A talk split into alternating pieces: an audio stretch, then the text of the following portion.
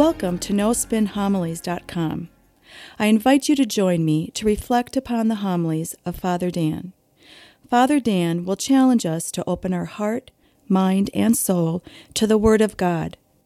Father Dan will draw upon sacred scripture along with art, literature, and the lives of the saints to help us grow in our love and knowledge of the scripture.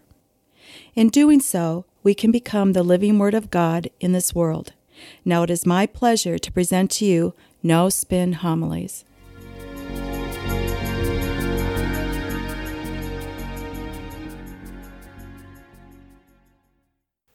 Today, our church around the world celebrates the great feast of the ascension of Jesus Christ into heaven. Now, if you look at the first reading from Acts of the Apostles, gives us a wonderful synopsis of this event. Now, it's important to note the author of Acts of the Apostles. It's Luke, the author of the Gospel of Luke, who was a close companion of St. Paul.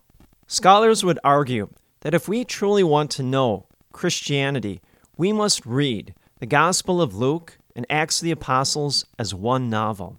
In fact, Luke, being a literary genius, wrote both the Gospel of Luke and Acts of the Apostles to be one combined novel. Now, the first part of the novel is the Gospel of Luke, and it deals exclusively with Jesus Christ.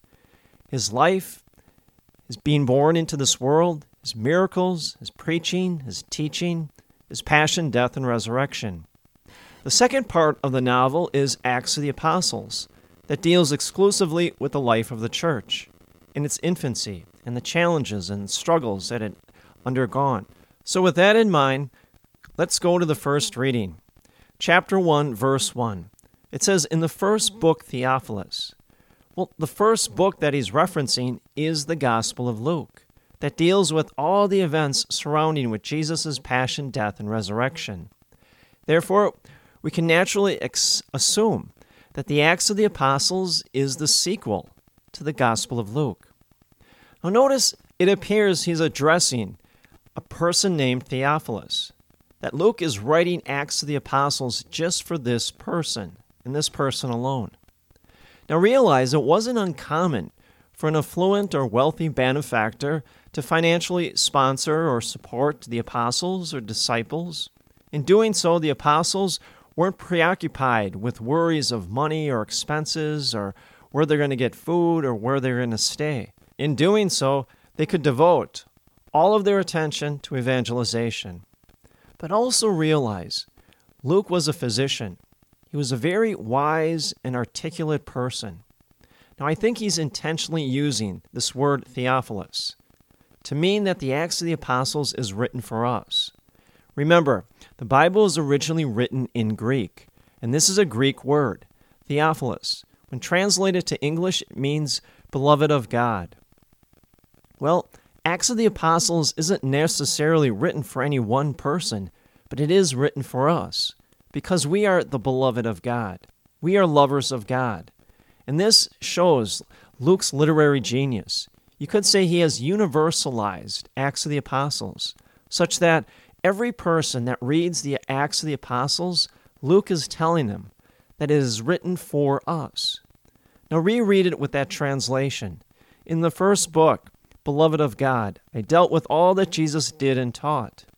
Well, Acts is specifically written for us because we are all lovers of God. Now, he continues He, being Jesus, presented himself alive to them by many proofs after he had suffered, appearing to them for forty days. Luke now is addressing the miracle of Jesus' resurrection. You could say Luke is trying to substantiate it, prove it, in many different ways. First, the empty tomb. Next, he appears to the apostles. Then his encounter with Thomas. And then 1 Corinthians chapter 15, where Paul writes that Jesus appeared to 500 people simultaneously.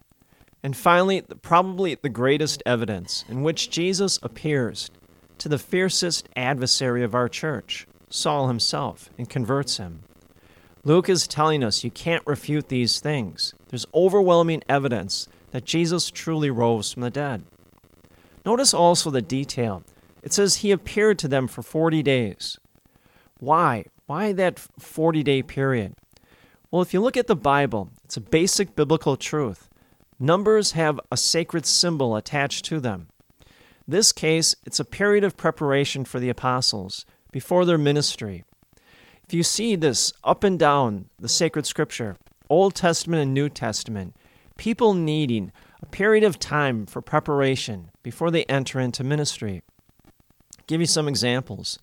Moses, he spends 40 days and 40 nights on top of Mount Sinai before he receives the Ten Commandments and gives them to the Israelites and leads them to the Promised Land. How about Elijah? He walks 40 days and 40 nights in the desert and finally comes to Mount Sinai, where he encounters God and becomes the next prophet. Look at Jesus. He spent 40 days and 40 nights in the desert battling the devil, and then afterwards he began his ministry. How about Paul? After his conversion on the road to Damascus, he didn't start becoming an apostle. Instead, he fled into the Arabian desert and spent three years there before he began to evangelize.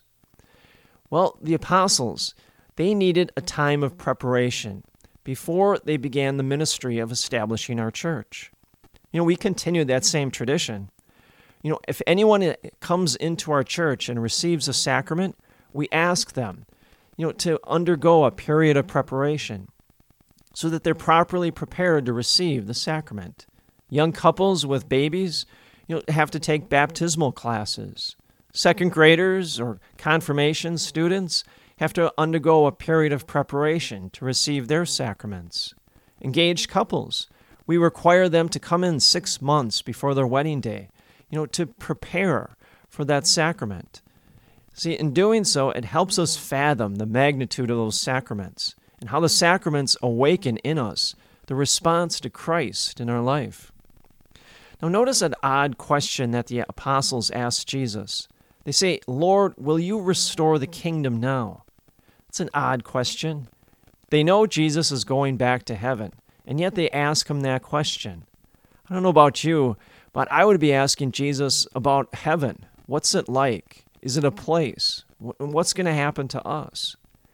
Now remember, the apostles, they truly believed Jesus was the Messiah, but they thought he was a political Messiah, like a president, that would usher in a new government, a new administration. What are they really getting at? They want to know where they're going to be in the pecking order of this new government.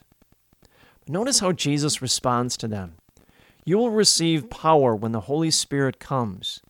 Yes, they will receive the power of the Holy Spirit, but only through the power of the Holy Spirit can they accomplish the work of the church. At the very end of the story, Jesus finally ascends back into heaven. Now, if there's one thing that we have to understand about the ascension, one thing that we have to take away from it is how the ascension links Christmas and Easter together, how it links the birth of Jesus as well as his passion, death, and resurrection. Jesus was born into this world, and in doing so, he didn't leave his divine nature behind in heaven.